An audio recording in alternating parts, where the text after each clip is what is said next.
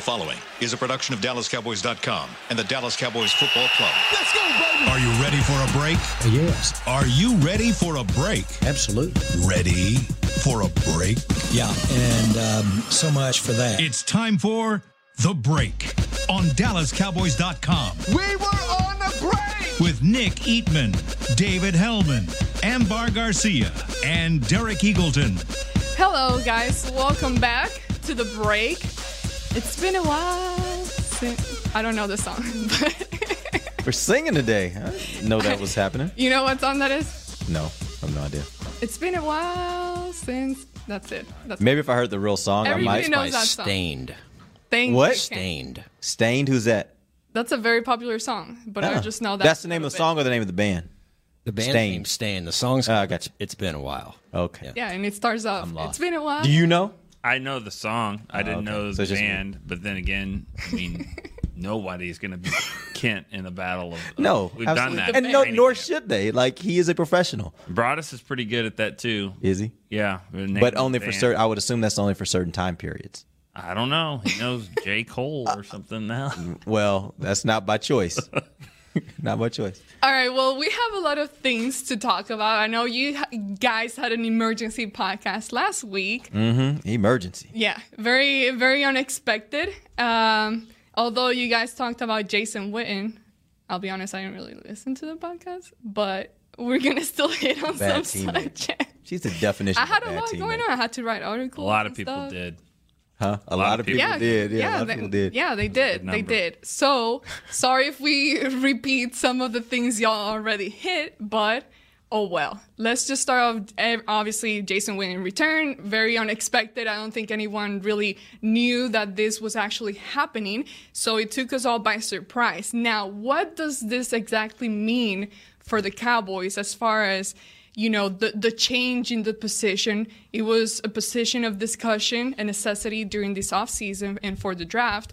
Now how does this turn things around? People are starting to question would he be a progress stopper once again? Um, I, I think it changes the urgency of the position of, of and I think you know there there's people here that disagree with that. Um, that you know you still got to go and, and maybe draft one. I don't agree with that. I don't think you have to draft a tight end. Um, if you do, that's fine. I don't. But let's see what happens with Swaim. I think that they like him. They may want to try to bring him back.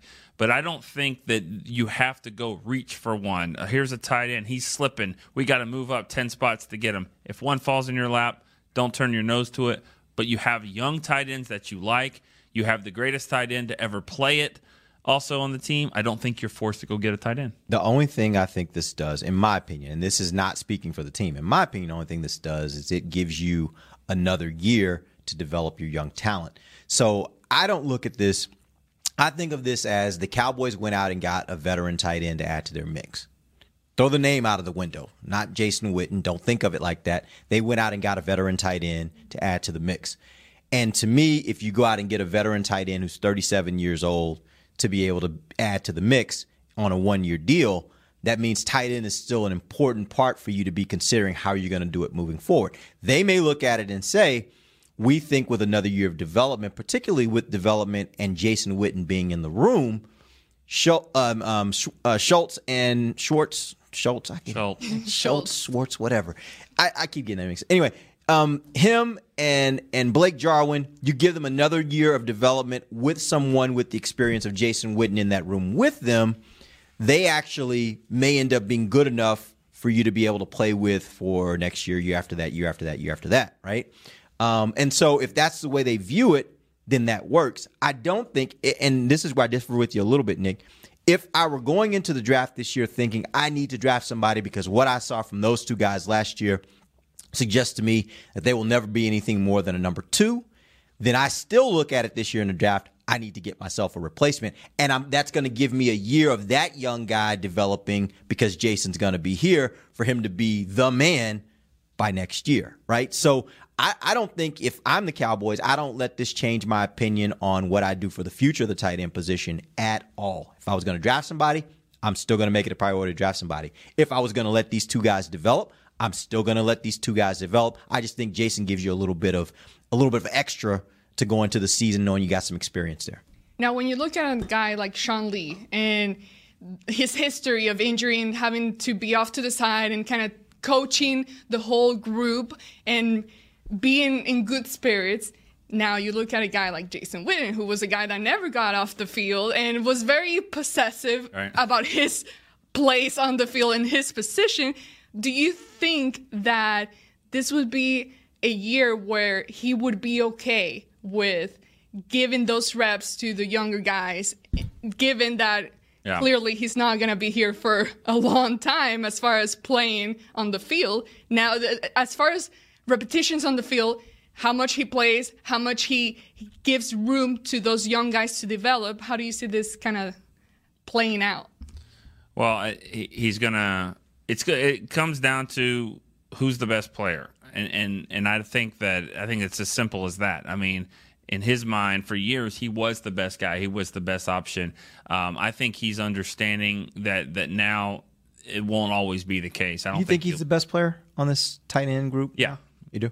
Yeah, I, I, I do. And they think that everyone. I mean, Yeah. who doesn't? No, I, I don't know. I was just asking Schultz, opinion. When, maybe, when or- you said when you said that, it made me wonder. Like, did you think that one of those other guys maybe is better than Oh, he no. is at this point? No, no, no. I, I just think that it it sounds good to say, you know what, Jason, you come in here, you're not going to be the way it was. You need to kind of split time. That sounds good. If he's still head and shoulders above the next best option, then he may not, you know, be off the mm-hmm. field that much. I have a feeling he won't be head and shoulders above the next tight end like he has been for so many years. Right. I don't think so. You, you think he might be better, but it's a slight. I think I think there'll be there'll be room for for Schultz and Jarwin to to do some stuff, and that's why I just I continue to disagree on that on that tight end. I, you're not really letting those guys develop. I'm not saying don't draft a guy in the sixth or seventh round. You can draft one, but if you draft one in the third or fourth round, I mean, you're getting another Schultz, maybe. maybe. May- Maybe you draft Schultz and you figured out after a year with him, you don't think he's going to. Because here's the thing for Schultz, at least the way I viewed it, I think last year, uh, particularly as a blocker, I think he has a lot of room to grow. Now, part of that is he's going to have to get stronger. He's going to have to maybe get a little bigger this offseason. And, and that's something you can do. We've seen guys make big jumps between their first and their second year when they're in the offseason program. So I think there's a possibility there. But if they've made the decision, I don't know that they have or have not, but if they've made the decision, we think after working with him for a year, we don't think he's the guy that's actually going to be our future there. You can go back to the well and you can get a third round pick that may be your future there because it's not unheard of to think you can get a third round tight end that ends up being Jason Witten. I think Right? they like him though. I, I do. I do think they like Jarwin and Schultz to the point where this is this is good for them. Not saying they will not draft a tight end, but I don't think that it'll be a, a need for them. Right. to, to get one. If somebody is falling, and then you you know you have to look at that, but you would look at that at any position. Yeah, which again, I'm not saying that it that they necessarily have to. I'm saying if I were the Cowboys, whatever my plan was before, this decision doesn't change that. Because I this is still just a one year rental. I mean, right now this is a one year deal for Jason Witten. So whatever you do right now, what you don't want to do is you don't want to end up next year. Jason's now out. He's retired at that point, and you didn't do anything to prepare yourself. You know now. Like he may have caught you by surprise a year ago when he decided he was going to go to the booth. Next year should be no surprise that Jason Witten won't be here. right. So whatever you thought you needed to do in order to shore up your tight end position, you better still be doing that, preparing for next year because next year you probably aren't going to have him. Right.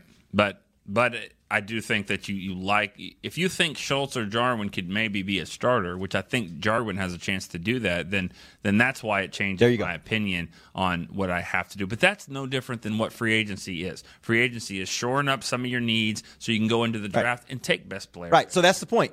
Don't worry about the name Jason Witten. What they did is they, They got a veteran tight end, and that gives them some flexibility Yeah. for and a year. And you were able to see even with when Swaim went in, the things that he was able to start doing that you hadn't seen before. Uh, and, and even when he got out with the injury, these other guys, Blake and, and Dalton, were able to start getting to somewhere. It happened later in the year, so there wasn't enough time to see a real growth there, but there was still some growth that you were able to notice. And it, it is important, those reps on the field. And these guys do need it. Now, for a guy like Hey, Jason. real, real quick. I'm sorry. Go ahead. Go ahead. No, go, ahead. No, I was going to say real quick. I didn't know if you were moving to another topic. No. Okay, then go and finish your point. I was done with that point. I was going to ask another question about Witten. Okay, well, real quick, I know that uh, Kent just said he has a actual clip of Jerry talking about this particular subject about the fact of whether they would uh, use a draft pick on a tight end. So why don't we listen to that real Yeah. quick and just see what Jerry had to say about it? You worry about Witten being a progress stopper for the young guys, and does that impact your decision on a tight end in the draft? Not at all. We um, um, it won't do anything but uh, uh, uh, accentuate uh, what the tight end, what Witten's position can do on our team. It will do that. Uh, it won't deter us in any way of using uh, our first pick for a tight end if we have the opportunity to. Uh, and I don't look as Witten as a progress stopper. I think. When you look at how hopefully we can spread the ball around, put enough stuff in during OTAs, put enough stuff in in training camp, call on them as we go through the season. Uh, I think that uh, Witten will have his place. He certainly has got his place uh, in what we do in our blocking and protection and uh, running. All right. So it sounds like it sounds like It sounds good. it sounds like they at least like they almost look at it similar to how I'm saying it from the standpoint that if they were going to find a tight end, if there was one that was available to them, they certainly wouldn't say no. Let's not worry about that. But maybe not a priority, like, oh my God, we got to do this. Right. But I don't know that there are a lot of Yeah. those this year anyway. I mean, you can talk about safety, you can talk about defensive tackle. Outside of that, I don't know that you look at any position and say, we got to come Yeah. out of this draft Desperate. with this player, right? Yeah, I mean, there, there's not many positions like that. I, I would say running back needs to be one of them, though. I think it should be. I don't know if they believe that, though. Yeah, maybe know? not. I mean, maybe it's addressed in free agency.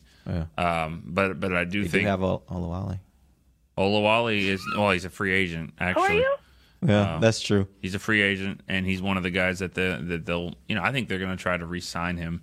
Um, and and from what I hear, maybe give him a little bit of an expanded role. I mean, I know that everyone that's listening needs to calm down from their cheering because I know they're real excited about when I say Jamize Olawale could be, you know, factor into the running back rotation. But explain that to me, like from the standpoint of just how you see it, um, and and what what his what his value is, how he performed last year. Give me and the other people out there listening a reason to believe that maybe there needs to be a, like he needs to be a guy that they would want to resign because it didn't seem like to me they really used him that much, No. and it certainly didn't seem like when he did have those opportunities that he really did a ton with it. No, and I think what what what they see is first of all he led the team in special in special teams tackle, so somebody has to do that. He did that. He's a big running back. I don't know exactly what is. I mean, I would say two thirty or so, two twenty five. He's one of the fastest players on the team. Not, not that many people kn- knew that. Uh, Oh, whoa, whoa.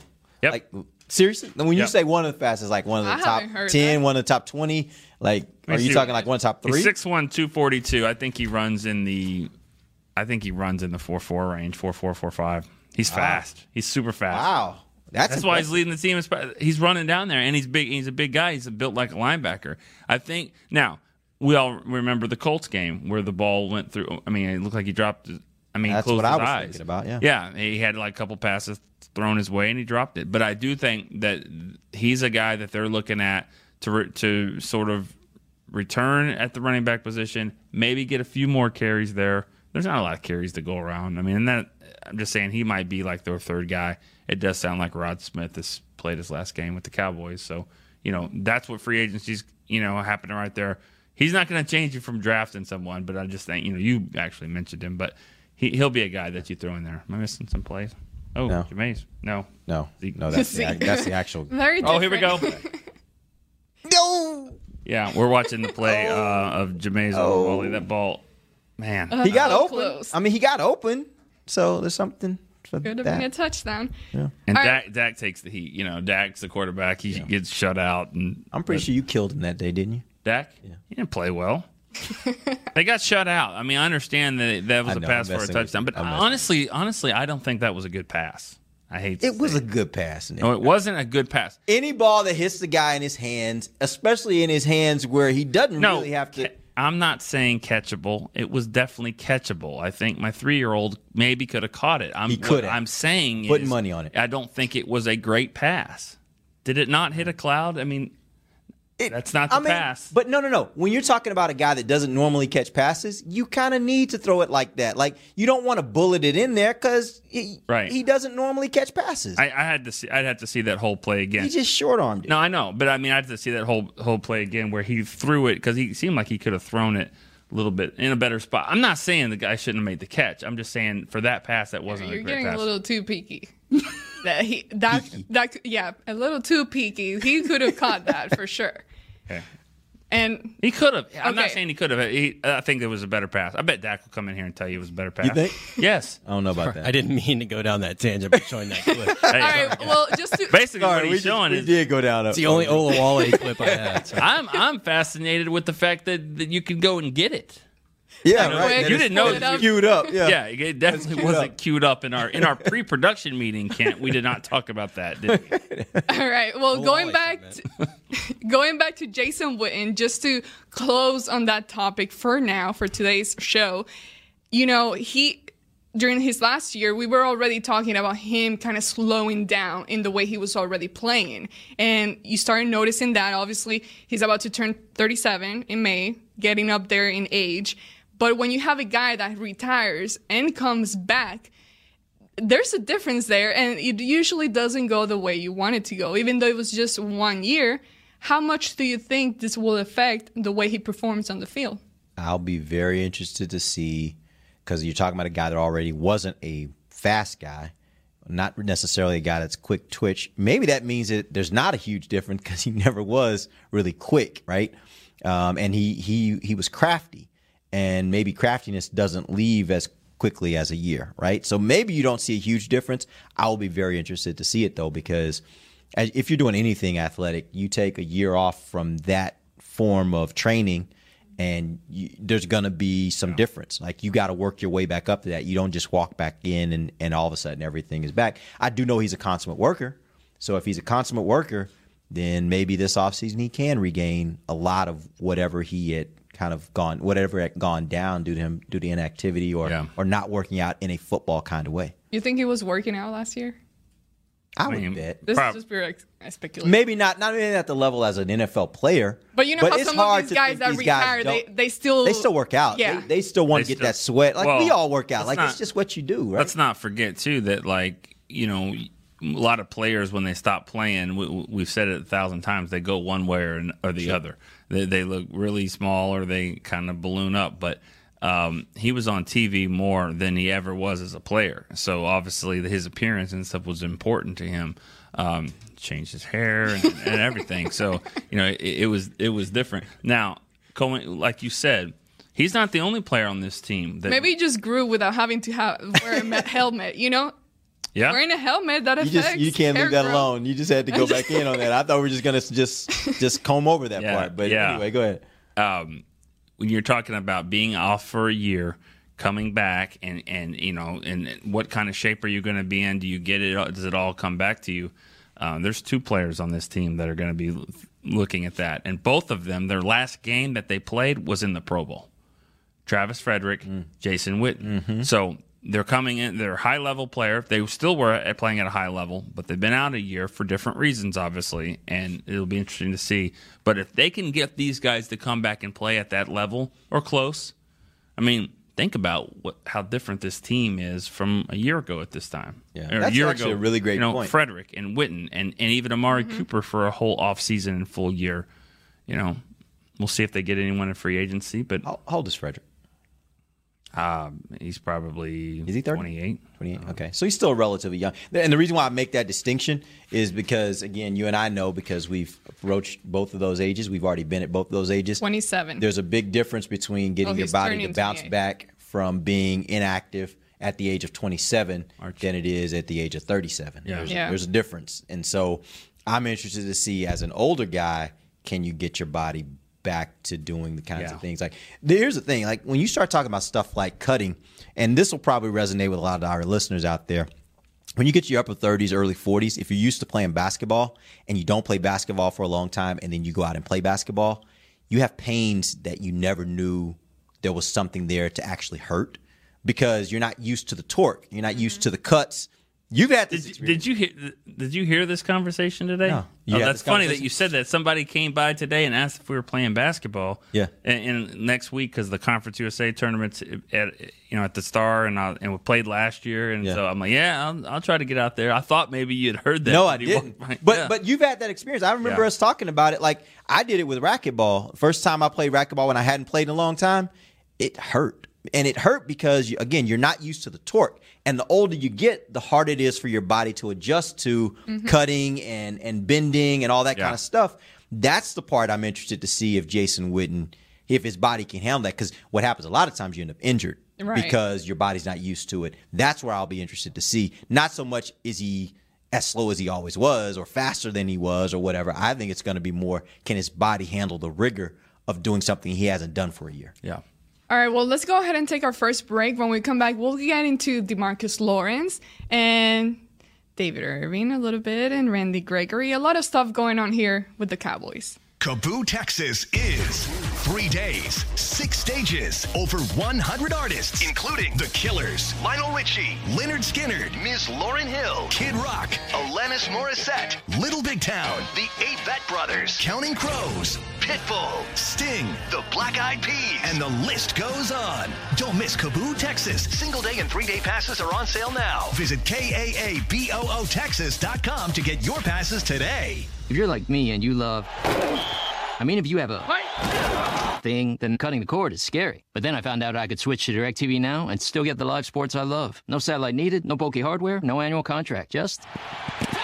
Get the live sports you love. Try DirecTV Now for $10 a month for three months. Visit DirecTVNow.com. DirecTV Now. More for your thing. That's our thing. Use code REALDEAL. Limited time. Price for a little, little package. After three months, renews monthly at full price. Currently minimum $40 unless canceled. Prices may change. New subscribers only. Cancel anytime. Content varies by package and may be limited. Restrictions apply. You want the most interesting, up to the minute Dallas Cowboys news straight from the star in Frisco? How about exclusive and on command? That's right, news and nuggets you can't find anywhere else. With our exclusive Cowboys content on Alexa, you can have all the answers secrets, stories, and more. What's Stephen Jones thinking during a game? What's Joe Looney's favorite pregame meal? We take your questions to Cowboys players and coaches, and you can hear the answers directly back to you. Just say, Alexa, open Dallas Cowboys. Star Sports Tours is the only official fan travel partner of the Dallas Cowboys, offering exclusive game weekend travel packages with sideline access and photo ops with current players, alumni, and cheerleaders. That's not all, though. You'll get to talk X's and O's with Senior Director of Player Personnel Will McClay, and of course, with yours truly, me, Bryan Broaddus. You can trust the official fan travel partner of the Dallas Cowboys, and with us, you'll travel like a pro. Visit cowboystravel.com to book your travel package today.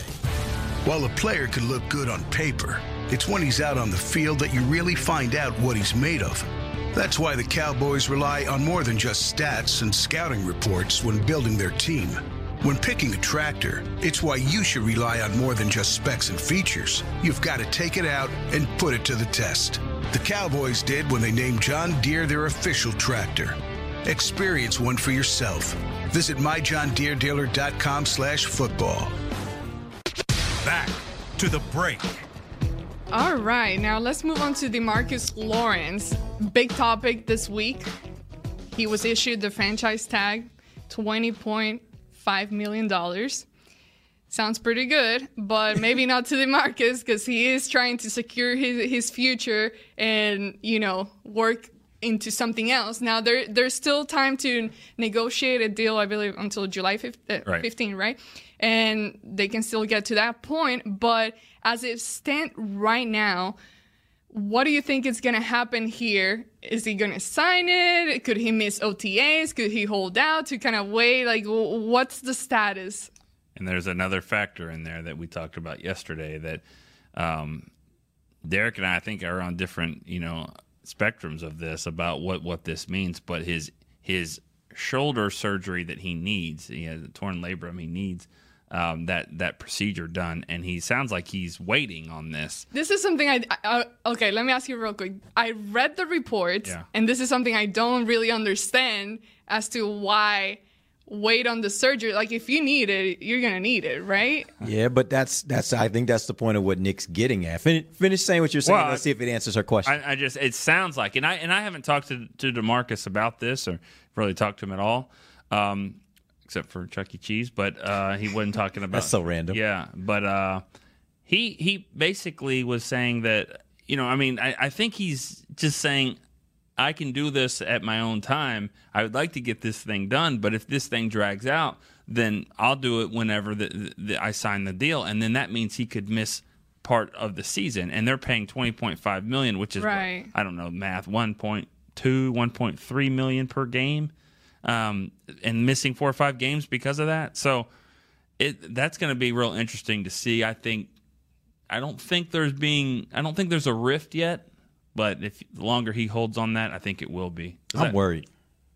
I'm worried personally. I because I do think that, and, and I don't know that he is or is not using this as leverage, but I think he can. I think he can. And and I do believe. I know there's some that believe it's not leverage. I do believe it's leverage because the way I look at it is, if you're him, you're sitting there and you're thinking, okay, well, basically in a scenario where, let's be honest, the CBA doesn't give players a whole lot of leverage in this situation. Really, none at all. Um, but the one piece that he has, it times up that he has an injury. So let's assume for a second that he says, okay, well, I'm not going to have the surgery until I get a long term deal. All right, that puts a that makes a situation where one or two things happen. Either the Cowboys get him a deal sooner so that he can go ahead and get the surgery so he can be ready for, ready for the season, or they wait up until the last minute and get a deal. Then he has to get the surgery or play with a bump shoulder for the rest of the year, or they kick in. It gets past that deadline, and then it has to be either you sign the franchise tag Mhm. or nothing. And he says, "Okay, I'll sign the franchise today. I'll go get the surgery tomorrow." So basically, you're going to pay me the franchise tag for a year for me to sit and do nothing because I'm going to have to rehab, right? Right. And so for me, I look at that and I'm like, that gives him some leverage. Now you can you can grade it out and say how much leverage does he have? Does that then create you know bad will with the organization and deal where- in a situation where he wants them to actually give him a long term deal and trust him? He's the right kind of guy. All those things are valid. But I think in a scenario in a CBA where there's very little leverage given to players, mm-hmm. I think this does give him some, and that worries me because I look at this right now and I'm saying, man, this defense took so many steps ahead this year. I would hate to see anything happen that takes them backwards. I, and having that kind of guy as your primary pass rusher and the leader of, by the way, that defense. I just think there's a lot that can go wrong. So I'm hopeful that both these guys are just kind of they're having these conversations and really behind the scenes it's much more amicable than that and that he's not thinking about this as leverage and the Cowboys are really in good faith trying to find a great deal and everybody wants to get to the bottom line and everybody's on the same page that we're going to pay you. We just need to find all we need to fine tune this to get it to the right dollar amount. If all that's happening, I love it. It's not. If it's not, that bothers not, though. It's not happening because they offered him a low ball deal this week. And I say low ball because that's how you negotiate, right? And That's, Yeah. that's what And you have do. to work it, That's yeah. what you do. But why why did you start it in, last week? Why not after the Rams game? You know you like them. You know you need them. You know why are we starting all this then, especially when there's a surgery? I think that's the biggest issue there. Right. Is and doesn't that beg the question if that continues, you don't have a deadline until July. Right. Problem with that is if he holds out on the sur- shoulder surgery, that means it affects your season. And then he starts getting frustrated, and then that starts causing issues because now you're not very, um, how would you say this? Like, well, workable, not workable, but yeah, negotiable in a way. Like, Oh. you know, you start, if I'm upset with you, You take it personal, yeah. yeah you, you start. Oh. I thought you were going to go another way with that. Which let's not forget, you know what? Who the ringleader of the Hot Boys? were. Exactly, yeah. And and and these guys. Oh, sorry. It was not William, but he's he's, he's in there. He's not the Oh ringleader. boy, William. Yeah.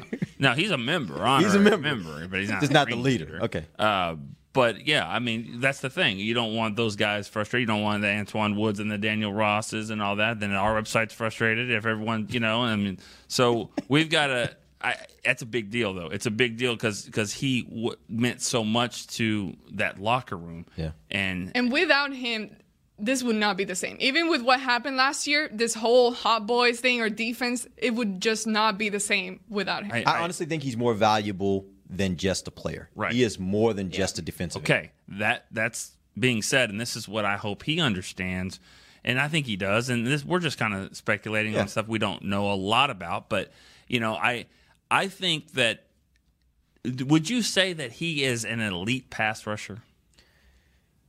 Your hesitation makes me. No, no, but, but it depends because that's all. That's a classification. Is he a top is he Khalil? pass rusher? Top in my five? opinion, yes. Yeah, I don't so. think he is. a I don't top- think he's Khalil Mack, but I think that there's probably two or three guys that are Yeah. above everybody else. See, I don't. I don't think he is an elite pass rusher. I didn't say defensive end. I just meant pass rusher off the edge.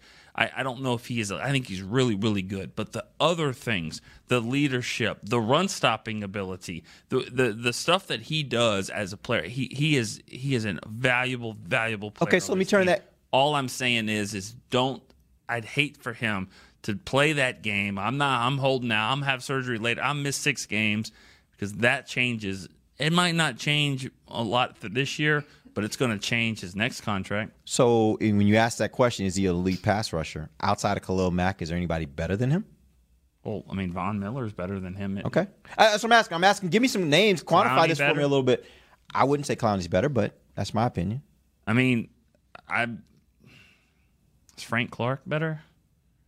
You know, again, they don't do everything. I, and again, I just said pass rusher because that's what you're paying for. But but what, what, really, what I'm trying to say is, what makes Demarcus Lawrence one of the five best defensive ends in the in the league is the, the total package. Right, I get you. The total package of I, I'm going to stop the run. I'm going to be here. I'm going to play through injury, which he did last Yep. year. I'm going to be the leader. I'm going to sign my tender right when it's. I'm not going to do what the guy. And I'm going to lead the right way too, because Yeah. that's the thing. That's a big key. So all I'm saying is, is if you start going down that road of, nah, I'm going to do things kind of for me, then the overall package of what this guy is and what he brings to the locker room might change a little bit. You know what I'm saying? I get and even outside the field and the locker room stuff, even just being on the field, even if he doesn't get to the quarterback, he's not recording those sacks. I mean, that opens up opportunities for the other guys on the line, and that's why you've seen so much success in this line. I believe so, and, he makes everyone there better. and one of those guys is facing a suspension, and Randy Gregory on the other side. So I, I don't know if And that that I think that has a way of affecting this whole negotiation as well, because he probably looks at that as a little bit more leverage for himself as well. I think I think tight end has changed over the last week to defensive end. Of before Witten, I'm like, you better go get you a tight end in this draft. Right. Now it's like you don't have to go get one. Um, defensive end, I think it's you, you better go get a defensive end in this draft.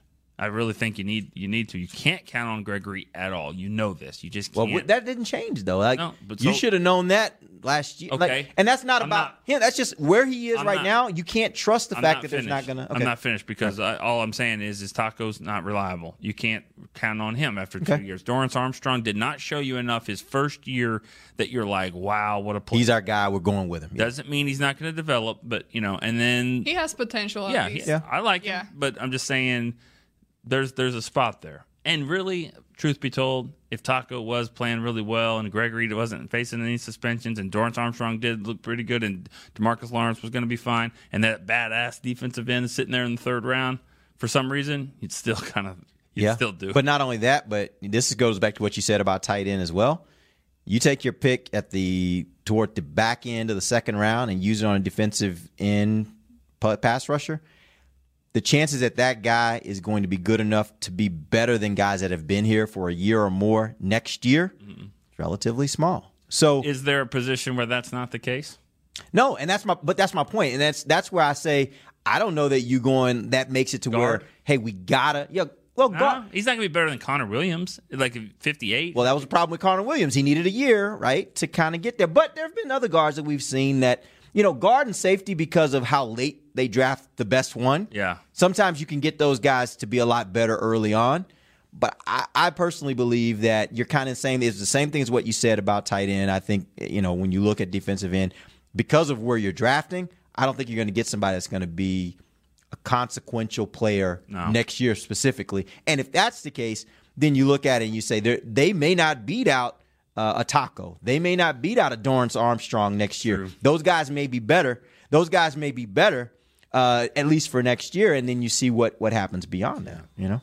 Yeah. Now, you hit on Randy Gregory, and I wanted just to get into that topic a little bit. David Irving, again, Thank you for suspension. your I, I think the Cowboys have moved on. They they've shown how they are. You know, his their feelings towards him. Bye. Bye. Randy Gregory, on the other hand, it's a different story. We know the history with him. He's now once again suspended. We don't know the exact time or any specific details on that, but according to Jerry Jones, they they seem to be very supportive and and backing him up a lot. Do you guys have any issues with how the Cowboys are kind of handling this situation as far as you know I'm trying to find a nice Well, way I- to uh, put it because I don't I don't think anybody really understands what, what all is happening because you know behind closed doors and everything that, that he's being asked to do and and, and, and By the league, by by the the league That's and all that. So and, and then what what you know and I know Bryan can talk about this uh, a little bit more too, but uh, not to put you on the spot, but I mean being at the It's combine, criminal. It's criminal what the league is asking me to do. It really is. That's the way to jump into a show. I mean, Come in with in. lead with the lead, right? I thought you said For a second, I thought you were calling him a criminal. No, I'm it's, like, crim- whoa. it's criminal what the league is asking him to do. And I'll probably get fired for saying that, but it's true. And, you know, they're not helping Randy Gregory. Randy Gregory. And you're talking about the league, right? I'm talking about the league. Gotcha. You know, when him having to fly to do this and fly to do that and take 10 tests and do this and do this, you know, he, I think Randy Gregory did his absolute best. Randy Gregory, though, has a sickness. Okay. You're not helping his sickness by taking him away from any type of help he can get. His family is in that locker room. His family is on that football field. His family is his support staff. Is it a problem with the relapse? Yeah, it is. But he's not alone in relapse. He's not the only person that's ever relapsed. But what the league has asked him to do as a player to maintain his eligibility is criminal. Now, could this have been something that he didn't necessarily take some drugs and fail the test, but just maybe missed We the don't know. test? well, what, what we do know, well, here's what we do know. Right. Yeah, here's what we do so know. maybe it's not to the point where he actually relapsed in that. Right. Yes. What we what of we it. do know is according to the league policy that if you don't take a test that you're scheduled to You take, it's like a failed fail. test. Yeah. So, although we may not know the exact circumstance for him in this situation, we know that that is a possibility. Yes. So, so yes, all those things are possibilities here. When you say he is in trouble with the league again, he could have not taken a single drug at this point, and it could have been something else. I'm not saying one Yeah, way or the other, but I'm just saying it, that is definitely a possibility. Which is maybe why uh, Jason Garrett, Jerry Jones, Stephen Jones, they're Exactly. backing It's not him black up and white so on this. much. Yeah, it's not black and white on this. But you- you have to control what you can control as a team, and like I just said, that now going into the draft, and I know that you're you're not you know you're at 58, but I, that's my number one priority now is defensive end. I'm not saying you have to go at 58, but I, my number one priority would be getting a defensive end, and it's not just because of Gregory. It's because Taco hasn't done anything. I Dorance Please read our report we wrote about him yesterday. Taco. Yeah, we wrote about Taco, right? Yeah. Yeah, read about all that. That's Yeah. kind of where I mean, he's that's the one guy that has been drafted that you kind of go, "Geez, what happened there?" You know, and it's there's still time. There's still time. I mean, he started off I thought pretty well in training camp. Yeah. Get the Giants game week 2, gets a sack. You're kind of like, "Oh, he's part of the rotation." Here we go, yeah. And then he misses 5 games because of a shoulder injury which he had fixed. You know, now that's the big unknown. That you know, and, and Nick's not wrong there. I would argue with him too. Double dip this thing. Go defensive tackle. Go defensive end. You know, if you saw what happened to this team in December in Indianapolis, mm-hmm. in Los Angeles, Yep. you guys were all there. I was sitting in a beautiful studio here at the Star, but that you saw what happened. You got beat up a little bit up front. You you know, the human log was playing with a hurt, you know, he was hurt and he got his shoulder fixed and all that, but you need more help there. Him, Collins, those guys, they didn't have enough depth at that position. They got away with it all year because you had Leighton Vander Esch and you had Jaylon Smith playing inside that helped them kind of to control the run a little bit. Mm-hmm. And then with a box player occasionally, but they've got to get better. Nick's not wrong there. If it's defensive end, if it's defensive tackle, I have absolutely no problem. Rod Marinelli and them spent a lot of time at the combine with these guys. But what's Marinelli going to do? Uh, you know, I'm going to coach the orphans. I kind of like the young guys here. Kind of like, you know, and I, I love Rod Marinelli, but gosh, Rob, stand on the table and bang out for these guys to fight and get defensive line help for yourself. You're a great coach.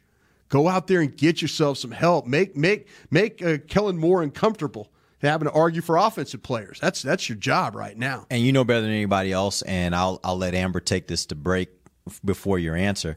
But this draft seems like it's so heavy on defensive It is. tackle. N- Nick's that- right. That there Nick's are right. going to be guys available to you in the second and third round that are quality. Absolutely. And again, the Cowboys spent a lot of time. You know, I know they spent an hour with this Zach Allen, who's a defensive end from uh, Boston College, kind of a clone, a taller clone of tra- of uh, Tyrone Crawford. Guy could play the end, can play tackle.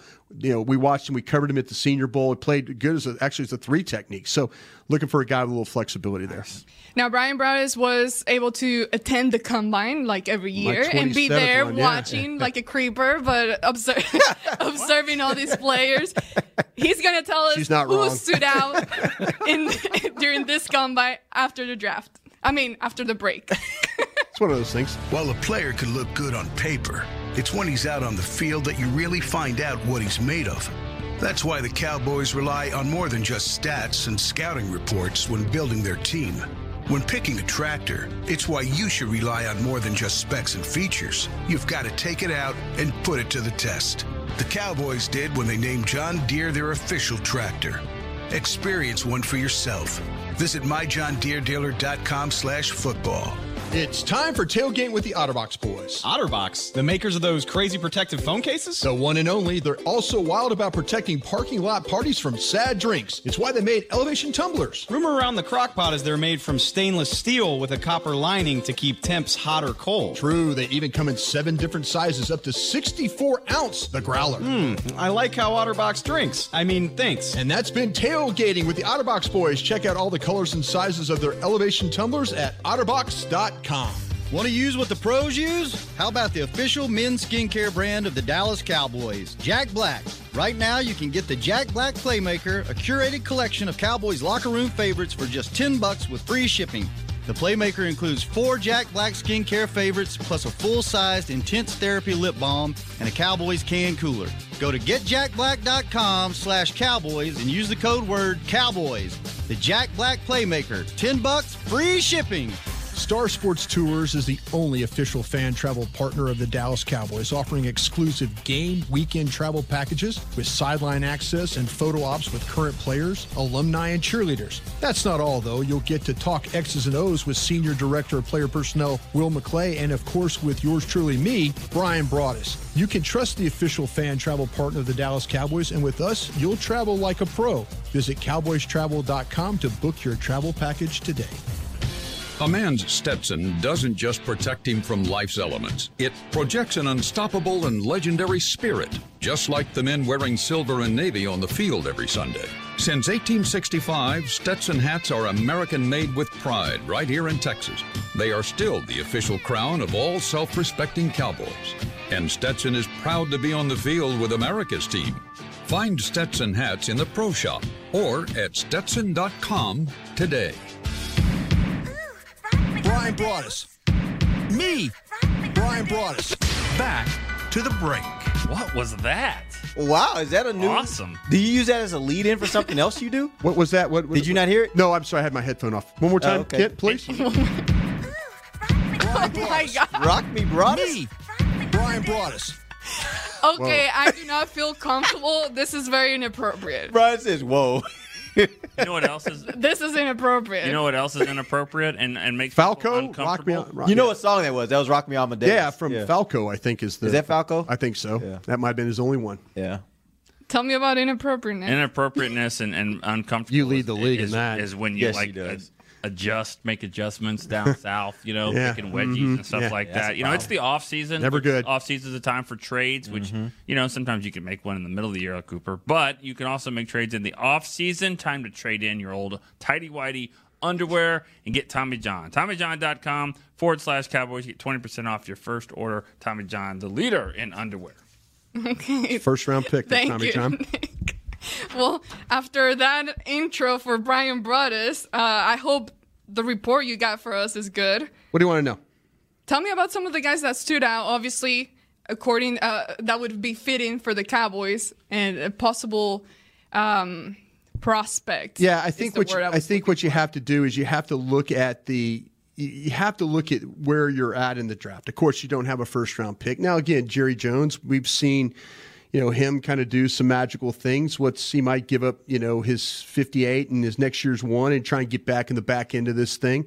But I think you're looking at guys in this draft like a Jaylon Ferguson, you know, from Louisiana Tech, a D'Andre Walker from Georgia. If you're talking about defensive ends, maybe the LJ Collier from TCU. Those are the kinds of guys you're looking at. Anthony Nelson. I mentioned Zach Allen. You know, these are guys that are all defensive ends that could potentially slide to you at 58. All really good players. You're not going to have a crack, though, I think, at a guys like Montez Sweat. If we all know Montez Sweat, Mississippi State, was 260 pounds, ran, you know, 441 or 442. It was incredible. But they there's probably, excuse me, there's probably six, seven first round defensive ends in this draft. It'd be kind of a nice draft to have a first round pick if you're looking for one of those top guys.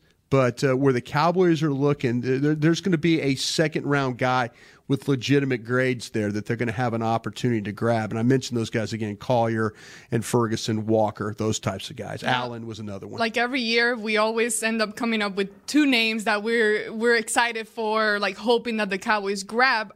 Could you give us two of the names that you're excited for right now? Well, all the guys that I mentioned, I think would be would come in, and and you you start thinking about okay, well, how would they compete? Would they immediately be part of the rotation? I think any one of those guys that I mentioned, like I said, D'Andre Walker, I really liked him. He's more of a kind of a he's a stand up plays like a stand up linebacker in in a, at Georgia. But you'll see him put his hand down and rush the passer. He plays the run well. He can extend on people. Ferguson is a guy that's, you know, 6'4, 260 pounds. He could also, you know, he's got length to him. He's kind of like the guy that Rod Marinelli would like. I, am you know, I mentioned also that Zach Allen that he could play the that he could play the defensive end spot, probably play left defensive end really well for you, and then kick inside and play some of the three technique or the under tackle. Any one of those guys would be would be uh, you know you're you're trying to find guys that could come in and rotate. You could maybe find a, a potential starter out of that. I think guys like a guy like Ferguson, Collier, Walker. I think those are your potential starters with Allen. Uh, you know. Uh, kind of Ledbetter, another guy from Georgia, being like the backup type guys if you're looking for rotational players. Right. Who's the? Um, I'm going to flip it to the offensive side of the ball. Uh, even though I know defensive line is is important, but number four for Georgia, receiver Hardman. Hardman. Yeah, Hardman. Yeah. Where's he, Where's he getting drafted? Well, you know, he's a guy that people have kind of talked about. There's uh, Cole Beasley, and I know um, we've talked about Cole Beasley's. He had a tweet the other day, I I believe. think we've even hit the. Oh, he's been tweeting a lot today. Cole Beasley. today? Oh, Cole he's- Beasley he's was talking today. about that that Yeah, he's rolling that these uh, like like that slot receivers grow in trees, don't grow in trees or grow in trees. Yeah.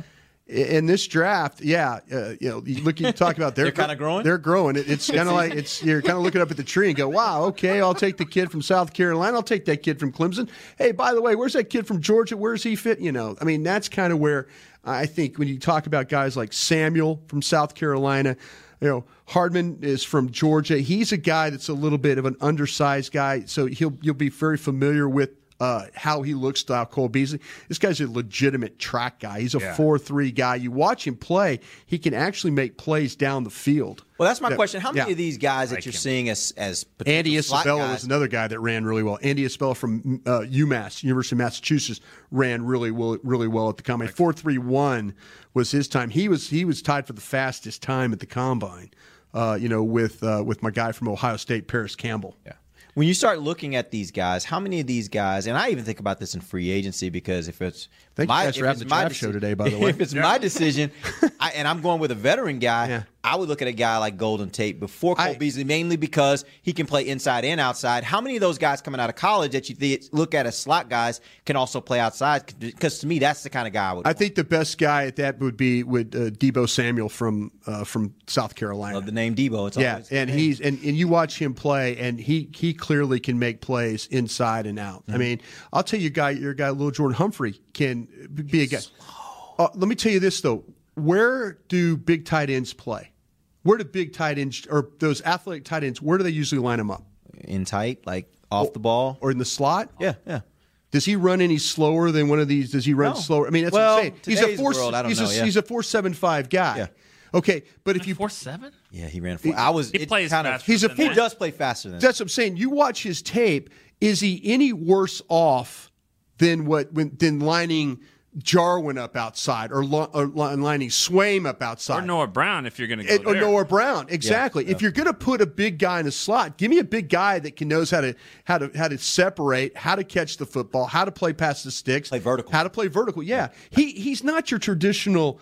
Oh, I could eat peanuts off the top of his head guy. Yeah. This is a taller man. This Yeah, is what big you know. this is where you want to. This is where you want to sit there and look at.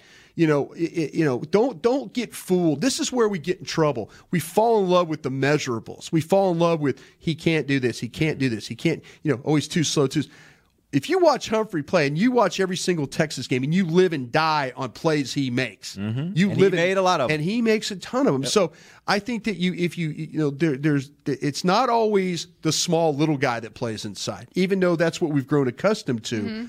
Kind of have an idea of where bigger players. Well, we've can- seen when being small, that it's a problem. Well, frankly, frankly, he was the best. He was actually the most consistent playmaker they had on the team last year. Yeah. Collin. Yeah, Collin Johnson was good, but he I, wasn't. as I- I love Collin He Johnson. wasn't as Yeah. consistent as LJ. Yeah, I love Collin Johnson. or Lil You Jordan know, as his mom. I think one of the issues that Beasley eh, he actually benefited from over you know his career here is the fact that Dez Bryant did not play in the slot because if Dez was really playing like and he got taken out of games at times Mm-hmm. if Dez was really a, a complete complete tight end like the Julio Jones and all those guys he Receiver? would line them up all over the place what I say You said tight end. tight I'm sorry deep uh, wide receiver he would like like they're going to do with Amari Cooper, you know, line him up. But when Right. what when you do line up a guy in the slot, then where does Beasley go? Off Right. the field, or he, he's not going to go to the outside. And that's why you, whoever you put in that spot needs to be got to Right. go inside Well, or I out. think- so you have that flexibility. he'll never say. There's your I Golden Tate argument, right? I Right, think he exactly admitted. right. I, I think he'll never admit it, but I think he benefited from the fact that Dez was kind of limited in where he could play, so Yeah. therefore he got to play on the slot a lot more